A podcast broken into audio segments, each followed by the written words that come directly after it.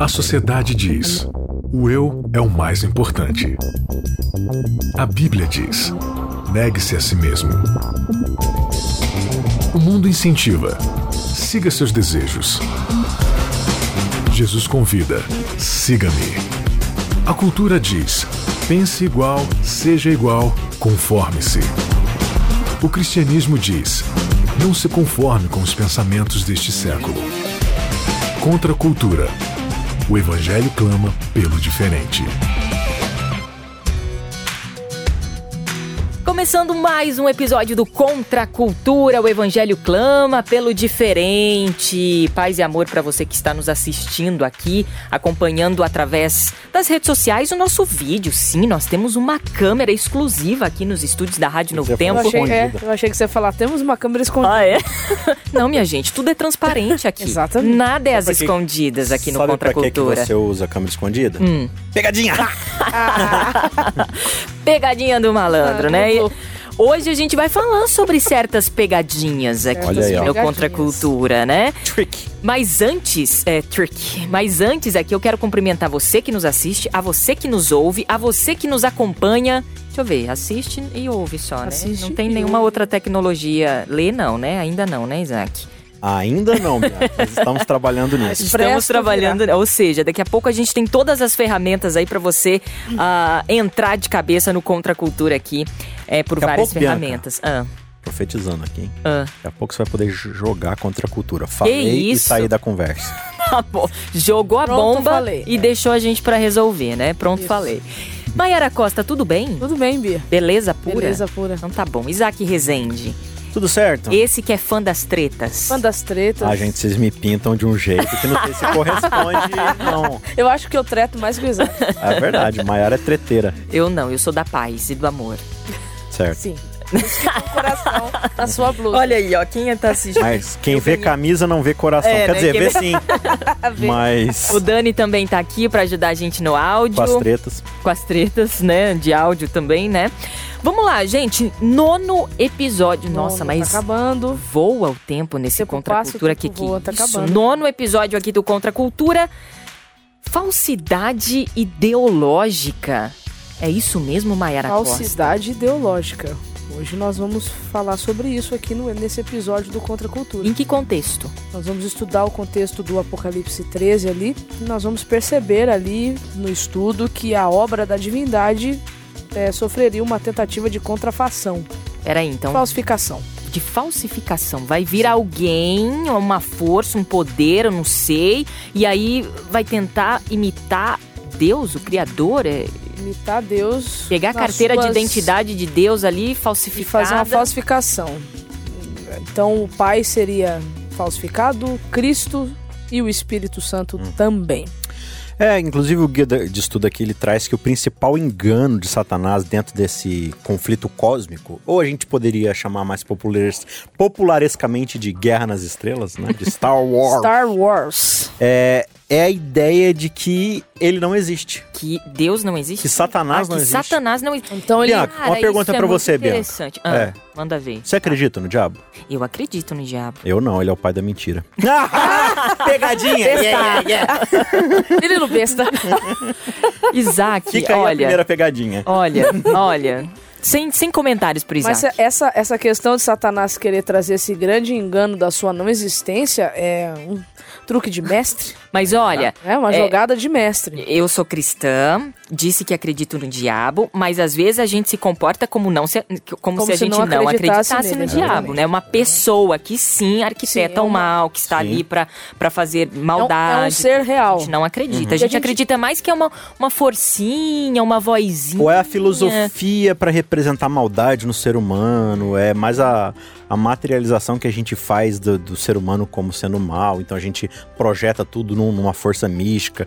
Agora, claro, isso não isenta a gente da responsabilidade, a gente já discutiu aqui É várias aí. vezes, né?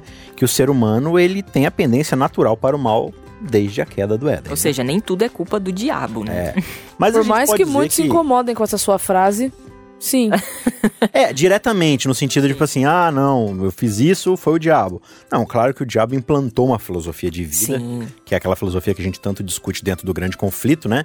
De que existe um jeito melhor de viver do que o jeito de Deus. Esse é o jeito babilônico, né? Então acaba tendo essa grande discussão, né? É- Essa. Quando diz lá em Apocalipse que houve batalha no céu, né? Peleja, ali é de, de debate de ideias, né? Então, é, essa, essa grande característica de Satanás é de tentar enganar o ser humano, dizendo assim: olha, tem um jeito melhor de viver do que aquele que Deus propôs, onde você pode ser o seu próprio Deus, né? Você Foi debate ser- de ideias? Sim, principalmente. Eu sim. fico imaginando sabres de luz. Então, se, te- se e teve guerra mais. física ou se não teve, ou que eu acho bem difícil de ser, porque não seria uma batalha muito justa. Mas enfim. Enfim. fica- Ok. Desculpa, foi só um delay. Esse Mas a, só mas a um palavra lá, peleia, usada para batalha, ela dá a entender a ideia de, de debate. Ideolo- de ideologia. Ideologia. Ah, agradeço, isso já Entendeu? me Se isso gerou um o peso conflito- dos ombros. Se isso gerou um conflito físico ou não, não cabe aqui pra gente ficar especulando. Mas ó, a grande guerra que tá acontecendo não é simplesmente, né, os, Sim. os raios de luz e tudo mais, aquelas naves espaciais, mas sim é, Satanás tentando colocar. Porque, veja só, é até interessante a gente falar isso dentro da ideia aqui do engano, né?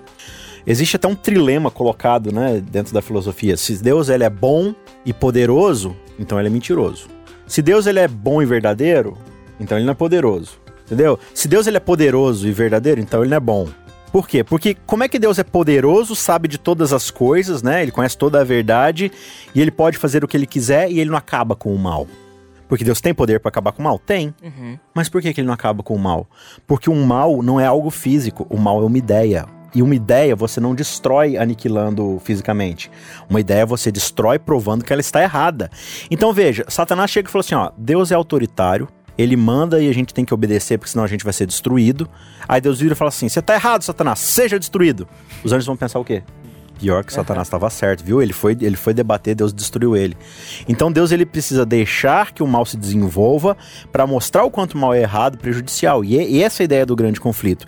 Então Satanás ele está tentando mostrar e uma das suas principais estratégias é essa: tirar ele de foco, ficar extremamente nos bastidores para falar assim, olha, hum, eu não existo, vocês fiquem aí discutindo, e aí cria filme de terror para dizer que o mal tá num espírito, o mal tá não sei o que lá, o mal tá no extraterrestre, o mal tá não sei o que das quantas, menos realmente em, alguém que tá arquitetando um plano ideológico de, de acabar com a raça humana, de tentar dominar é, o reino de Deus para si mesmo, né? Exatamente. Inclusive, esse é o objetivo de Satanás mostrar o quanto Deus é injusto, o quanto, na verdade, você ah, ah, é o seu Deus, você pode escolher o que você sabe, o que você entende, o que você sente é melhor do que o plano dele. E, inclusive, já começa. Os enganos começam aí nessa ideia, nesse, nessa implementação dessa ideia, e aí essa ideia vira um comportamento, que vira um estilo de vida e vira uma, uma bola de neve, assim como aconteceu no Éden, por exemplo, né? Ele É, implantou uma ideia ali e ela agiu, e depois daquilo, a forminha, como o Isaac diz, né? Já teve um, um defeitinho ali, todo mundo que nasceu depois veio com, essa, com esse vírus. Né? Eu acho legal citar o Éden, porque lá no Éden a gente já encontra Satanás não aparecendo como é. Com essa falsidade ideológica, mas é um malandro. ele já apareceu disfarçado, né? Isso na minha cabeça me. Assim, eu posso estar errado no que eu vou falar agora, se eu tiver. Eu tenho três pessoas aqui pra me corrigirem e mais os internautas depois pra marretarem lá no, No caso, YouTube. uma, que é o Isaac. Eu e o Dani, a gente fica de fora, né? Mas pra, eu, eu tenho pra mim que o fato, né? O fato de Lúcifer, né, ter aparecido disfarçado lá em, em forma de serpente, enfim, já mostra que, de certa forma, o casal já conhecia a história de alguém que tinha se rebelado. Porque senão ele não precisaria ter se disfarçado. Poderia ter sido sincero, honesto, vindo como um anjo e dito assim: Meu nome é Lúcifer, muito prazer, eu tive uma ideia e queria transmitir pra vocês essa ideia, já que a minha ideia não foi tão bem aceita por todos, então eu quero ver se vocês concordam comigo. E a gente sabe que não foi isso que aconteceu, né? Ele veio disfarçado para mostrar que Satanás ele nunca vem com a cara que tem. Ele sempre vai se disfarçar, vai sempre se esconder atrás de alguma coisa, mas o principal objetivo dele é sempre responsabilizar a Deus por tudo de ruim, de errado que estiver acontecendo no mundo. Ele vai sempre tirar a responsabilidade dele, né? E vai sempre tentar colocar em Deus e vai usar de várias formas para isso. Muito bem, então só tirando aí qualquer dúvida, Satanás, a Bíblia apresenta Satanás como uma pessoa, Sim, né? ele é um ser espiritual real. Lê pra gente aí, Bianca. Apocalipse capítulo 12. 12. Você já tá lá no 12, versos 7 a 9 a princípio. Houve guerra no céu. Miguel e seus anjos lutaram contra o dragão e seus anjos. O dragão perdeu a batalha e ele e seus anjos foram expulsos do céu. Esse enorme dragão, a antiga serpente chamada Diabo ou Satanás, que engana o mundo todo, foi lançado na terra com os seus anjos. Então ouvi uma forte voz que bradava pelos céus. Finalmente chegaram a, chegaram a salvação, o poder, o reino de nosso Deus e a autoridade de seu Cristo. Porque foi lançado para a terra o acusador de nossos irmãos, aquele que dia e noite os acusa diante de nosso Deus. Eles o derrotaram pelo sangue do Cordeiro e pelo testemunho deles. Não amaram a própria vida, nem mesmo diante da morte. Agora lê o verso 12 também, já que você resolveu ler a Bíblia toda. Portanto, alegrem-se, ó céus, e vocês que habitam nos céus. Sobre a terra e o mar, porém virá terror, pois o diabo desceu até vocês com grande fúria, sabendo que lhes resta pouco tempo. Então aqui, é, João ele tá falando de um negócio extremamente histórico. Ele começa lá no céu desde o princípio e ele faz uma recapitulação, né, Mayara? Dizendo que houve sim essa guerra no céu, lá no princípio de tudo. Onde Miguel, juntamente com um pelotão de anjos, pelejaram contra ele. E aqui realmente dá essa ideia de, de guerra mesmo, né? Só que a gente não tem muito mais detalhes aqui, então a gente fica dentro dessa especulação. Agora, a ideia, eh, no seu texto aqui fala saiu para enganar. Na minha versão aqui diz que Satanás é o sedutor de todo mundo. Eu acho muito importante a gente usar essa expressão, sedutor. Porque Satanás ele não tenta é, chegar pra você com uma mentira deslavada. Ele seduz a gente com a sua filosofia. E, e é exatamente isso que ele oferece pra Eva, né? E nem tudo que ele diz ali é falso ali, entendeu? Eu acho que é uma mistura, né? Uma. Não, as melhores mentiras são aquelas baseadas em verdades, né? Então é isso exatamente o que ele faz. Ele já começa falando: olha, é verdade que Deus te proibiu de fazer tudo? Não, imagina, eu tenho liberdade pra fazer o que eu quiser, eu só não posso comer dessa árvore aí. Então, mas você sabe por quê, né? E aí começou a colocar. E aí vem a mesma filosofia que ele enganou todos os outros anjos. Então, Deus, ele não está disposto a compartilhar a glória dele com vocês. Então, ele não quer que você alcance seu pleno potencial. Então, ele fica submetendo vocês a esse subjugo, né? De estarem abaixo dele, porque ele sabe que o dia que vocês comerem isso daí, conhecerem o bem e o mal, aí vocês vão saber o que ele sabe, aí vocês vão estar à altura dele, né? Então, aqui ele oferece, e é isso que ele vem oferecendo para a humanidade desde sempre né? Você levar vantagem em tudo, você se colocar no lugar de Deus, é, porque ele entende que se ele conseguir convencer boa parte da humanidade, ou toda ela, a viver como ele vive, ou seja, se colocar no lugar de Deus, ele será justificado daquilo que ele fez. Porque ele vai falar assim: ó, tá vendo que não era só eu? Tá vendo como é que. É, é o normal, se você oferece isso aí pro ser humano, todo mundo vai querer. Então ele nunca, ele nunca, na verdade, ele não tá nem preocupado com o ser humano, ele tá sempre preocupado é com ele. Ele Sim. tá sempre tentando se se auto-justificar. Se né? autopreservar também, né? Também. Agora, o nosso guia de estudo, ele traz aqui os enganos, né? A gente é, já trouxe aqui, então, evidentemente, a, a- existência de uma pessoa, Sim, um sim. ser Ele é uma- pessoal espiritual. É- eu não sei se a palavra entidade cai bem, mas é a palavra que eu encontro, né? Ele é uma entidade, né? Ele é um ser espiritual. Efésios capítulo 6, verso 12 vai falar sobre isso, né? É, ele é um anjo, ele não deixou de ser anjo, certo? É 2 Coríntios capítulo 11, né? Também vai trazer essa informação. E um anjo que tem capacidade de se transformar poder, né? naquilo que ele quiser se transformar. Então, isso não ficou dúvida. Não. Bom, a- a- o nosso guia traz aqui também os enganos. Fala um pouquinho mais especificamente sobre os enganos de Satanás. O que, que ele está tentando arquitetar aí ao máximo, né? Ah, tem uma parte aqui do, do- do nosso guia que está falando sobre dois grandes enganos dos- de Satanás, do Satanás, né? Do capiroto, De Satanás. tranca-rua, É, mochila de criança. uma a imortalidade da alma e outra é a guarda de um outro dia que não seja o sábado. São esses dois erros, esses dois erros e enganos ah, de que o nosso guia de estudo está trazendo. O que, que a gente pode falar um pouquinho sobre isso? A gente já falou sobre a questão da mudança do, do, do- do- dia de guarda, Sim. né? E aqui a gente traz um pouquinho também o detalhe sobre a imortalidade da alma. Seriam dois grandes enganos aí de Satanás? A gente discutiu bastante essa questão no episódio passado, né? Do sábado, que o sábado é esse memorial da criação. É, digamos que ele é aquele grande memorial que diz assim, olha, Deus ele é o criador de todas as coisas.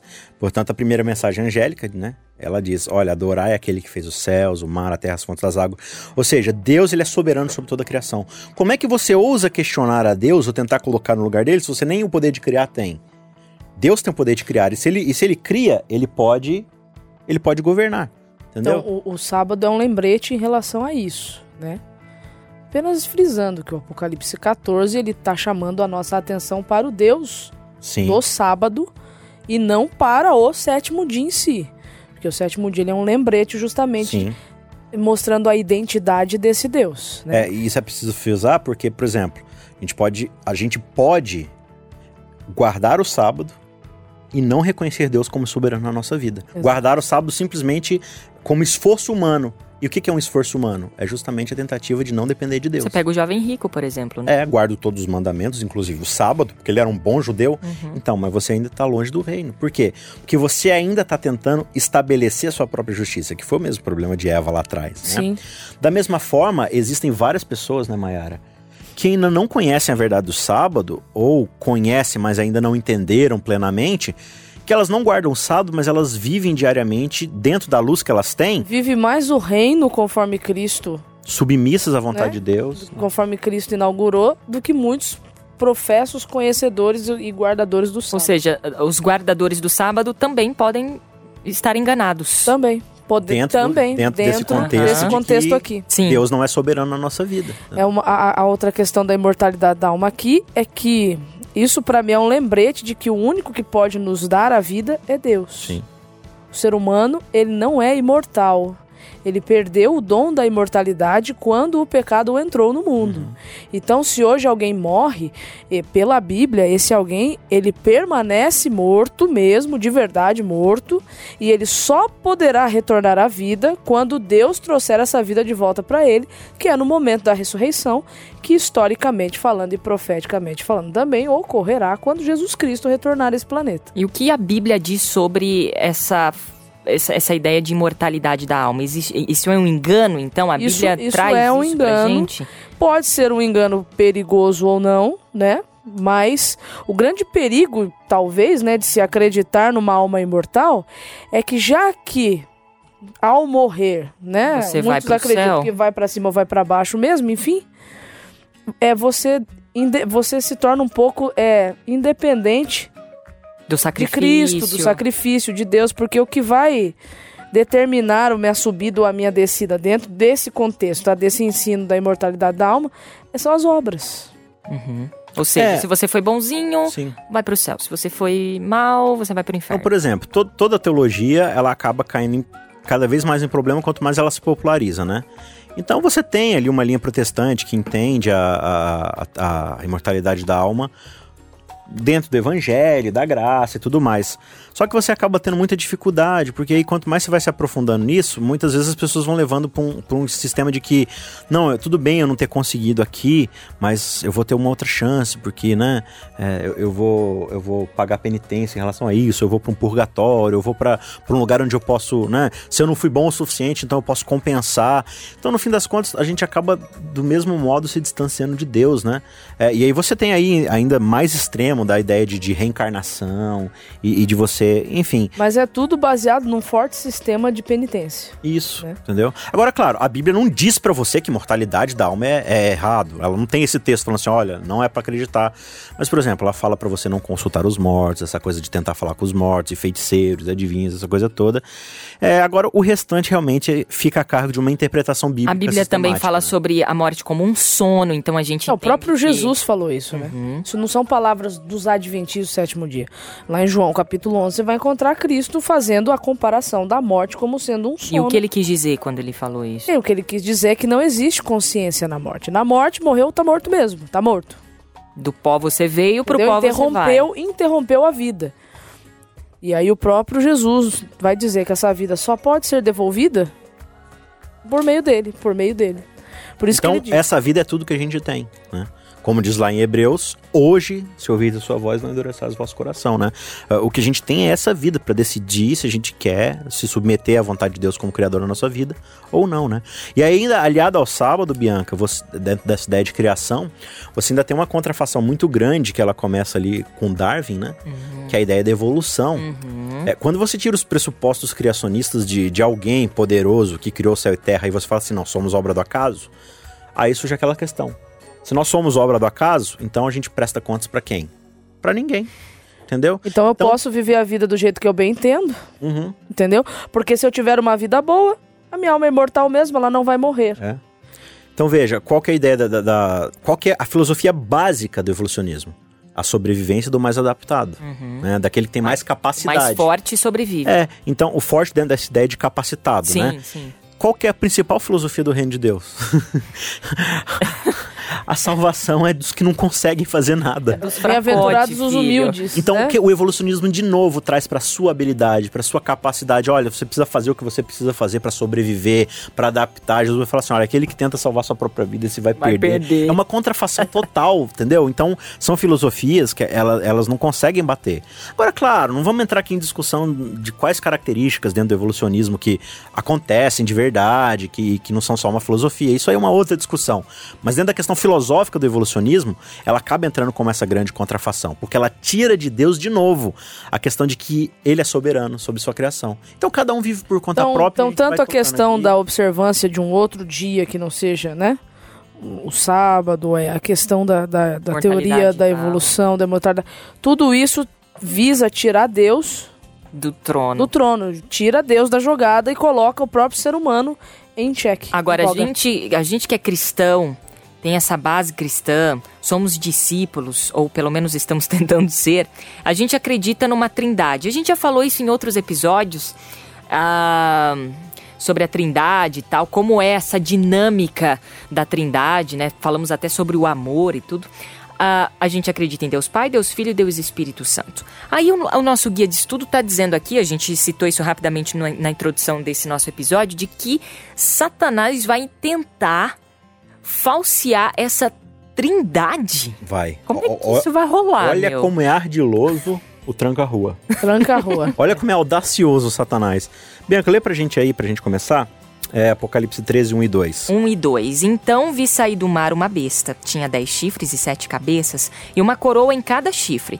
Em cada cabeça estavam escritos nomes de blasfêmias. A besta parecia um leopardo, mas tinha pés como de urso e boca como de leão. Uhum. E o dragão deu à besta seu poder, seu trono e grande autoridade. Então, olha, olha que louco isso daqui. A gente já viu lá no capítulo 2 que o grande dragão é Satanás. E a gente já estudou lá na, nas primeiras lições que esse dragão, esse Satanás, ele falou o quê? Eu vou subir até as mais altas nuvens e serei semelhante a quem? Ao Altíssimo. Ao Deus, ao Pai, uhum. ao soberano de toda a terra. Então a gente já percebe aqui que o dragão é Deus. Uhum. Veja, entre aspas aqui, né? A gente tá Sim. tá falando de uma trindade contrafeita. A falsa a trindade. Falsa. Então o dragão é Deus. Aí o texto do capítulo 13 começa dizendo que surgiu uma besta do mar ou seja, o mar ali é, é, são os povos, são as nações, então do meio da galera, do meio da humanidade, surge um líder. Surge uma, um indivíduo assim que ele é, né? É, é essa, essa grande autoridade. E aí o verso 2 diz o que pra gente? Que ele recebeu a autoridade do dragão. Aí você lembra lá de Jesus falando o quê? Quando Jesus começou seu ministério. Que a autoridade Toda a autoridade dele me foi dada do Pai e tudo mais. Né? E aí você tem o Espírito Santo e Deus falando, esse é o meu filho amado. Então qual é a ideia aqui? O dragão tá dando poder a um, a um indivíduo que se passa por Jesus, pelo Filho que, que emerge do meio do povo como ser humano, assim como Jesus veio da humanidade, aquela coisa que quer falsificar a obra de Cristo, né? Isso. Então veja, a gente está falando aqui de uma contrafação de Jesus. Aí o verso 4 ainda diz pra gente: E adoraram o dragão porque deu a sua autoridade à besta. E também adoraram a besta, dizendo: Quem é semelhante à besta? Quem pode pelejar contra ela? é, é tão interessante, né? porque quem é que quis ser igual a Sim. Né? A Cristo, a, Cristo, a, a Deus, enfim, o tempo inteiro, né? E, e, uma das frases mais faladas pelo povo judeu no Antigo Testamento é: quem é semelhante a Yahvé? Quem é semelhante a Deus? Agora, quem é semelhante à besta? Ninguém é como ela. Ou seja, ele está falando aqui de, um, de um, uma contrafação que vai arrebanhar uma multidão. A galera vai acreditar. E todos, esse todos aqui é força de expressão, porque realmente a gente vê aqui que não são todos todos, mas quer dizer, uma grande maioria uhum. dizem, oh, nossa, esse aqui é, é o grande Deus. E aí a gente ainda tem a terceira pessoa ainda da Trindade. Vai pro verso 11 aí. Então vi outra besta que saiu da terra. Tinha dois chifres, como de cordeiro, mas falava com voz de dragão. Exercia toda a autoridade da primeira besta e exigia que a terra e seus habitantes adorassem a primeira besta, cujo ferimento mortal havia sido curado. Então, veja só qual que é o papel do Espírito Santo? Não é glorificar Cristo? Exatamente. Que, que mostra quem é o Pai. Então aqui, essa terceira besta, ela está circundando a terra, assim como o Espírito Santo circunda, para levar nossa atenção para esse indivíduo que representa Jesus. Verso 13. Realizava sinais espantosos, chegando a fazer fogo descer do céu sobre a terra à vista de todos. Olha só, onde, onde aqui no Novo Testamento a gente tem uma manifestação de fogo acontecendo no meio das pessoas? Tem um episódio de Elias também, né? Sim, sim, também. Uhum. Que é a, que é a corroboração tá do ministério de Elias. Sim. Mas aqui no Novo Testamento, lembra lá do Pentecostes? Sim. Que as línguas de fogo descem dando autoridade para os uhum. discípulos uhum. de que agora Deus está com eles. Então veja, até aqui o, o, o reavivamento, o Pentecostes está sendo contrafeito. Então você percebe que Satanás, ele, ele viria com força. E ele está promovendo um falso reavivamento. Olha, vamos, vamos. Ou seja, ele né? pega e, e, e, pega uma verdade, mas vai colocando alguns porcentos de mentira mentira e fala assim, ai, ai, aí, aí no verso seguinte, enganou os habitantes da terra com sinais que foi permitido realizar em nome da besta. É, ou seja, não vai ser um negocinho assim, não, não, não, não. isso aí não é pra mim, isso aí não tem nada a ver, vai ser... É por isso que Jesus vai, disse que vai o negócio criar dúvida, tão né? trash que, se possível, enganaria os escolhidos. Os eleitos, né? Como tá lá em Mateus. Agora lê o verso 16, Bianca. Verso 16 diz aqui na Bíblia o seguinte: exigiu que grandes e pequenos, ricos e pobres, escravos e livres, todos recebessem uma marca na mão direita ou na testa. Olha só, aí é que a gente entra no grande lance, a gente vai falar sobre ele mais tarde. É o chip. É, será que é o chip? Na verdade, quer saber? Se é o chip. Vamos deixar o pessoal na curiosidade? Porque aqui a gente vai falar da marca da besta. Sim. Vamos deixar o pessoal na curiosidade? A gente fala disso em outro episódio. Então, tá bom, porque 3, 2, 1 acabou, acabou. o nosso tempo. Então a gente deixa aí é, esta pergunta no ar Marca cenas para os próximos capítulos aqui do Contra Cultura. Daqui a dois episódios a gente responde. Então tá bom, fechou, que eu vou cobrar, hein? Vai lá. Maiara Costa, valeu. Valeu, Bia. Até semana que vem. Até a semana que vem. Isaac Rezende, valeu, até semana que vem. Até. A gente falou sobre falsidade ideológica, os enganos de Satanás, ou seja, anteninha aí, hein? Ligada, galera. Presta atenção. Bora estudar. Aquele que tá de pé, cuide pra não cair. Pra não cair, exatamente. Na semana que vem a gente volta com outro estudo aqui no Contra Cultura para deixar você de orelha em pé. Beleza? Até semana que vem. Contra a cultura. O evangelho clama pelo diferente.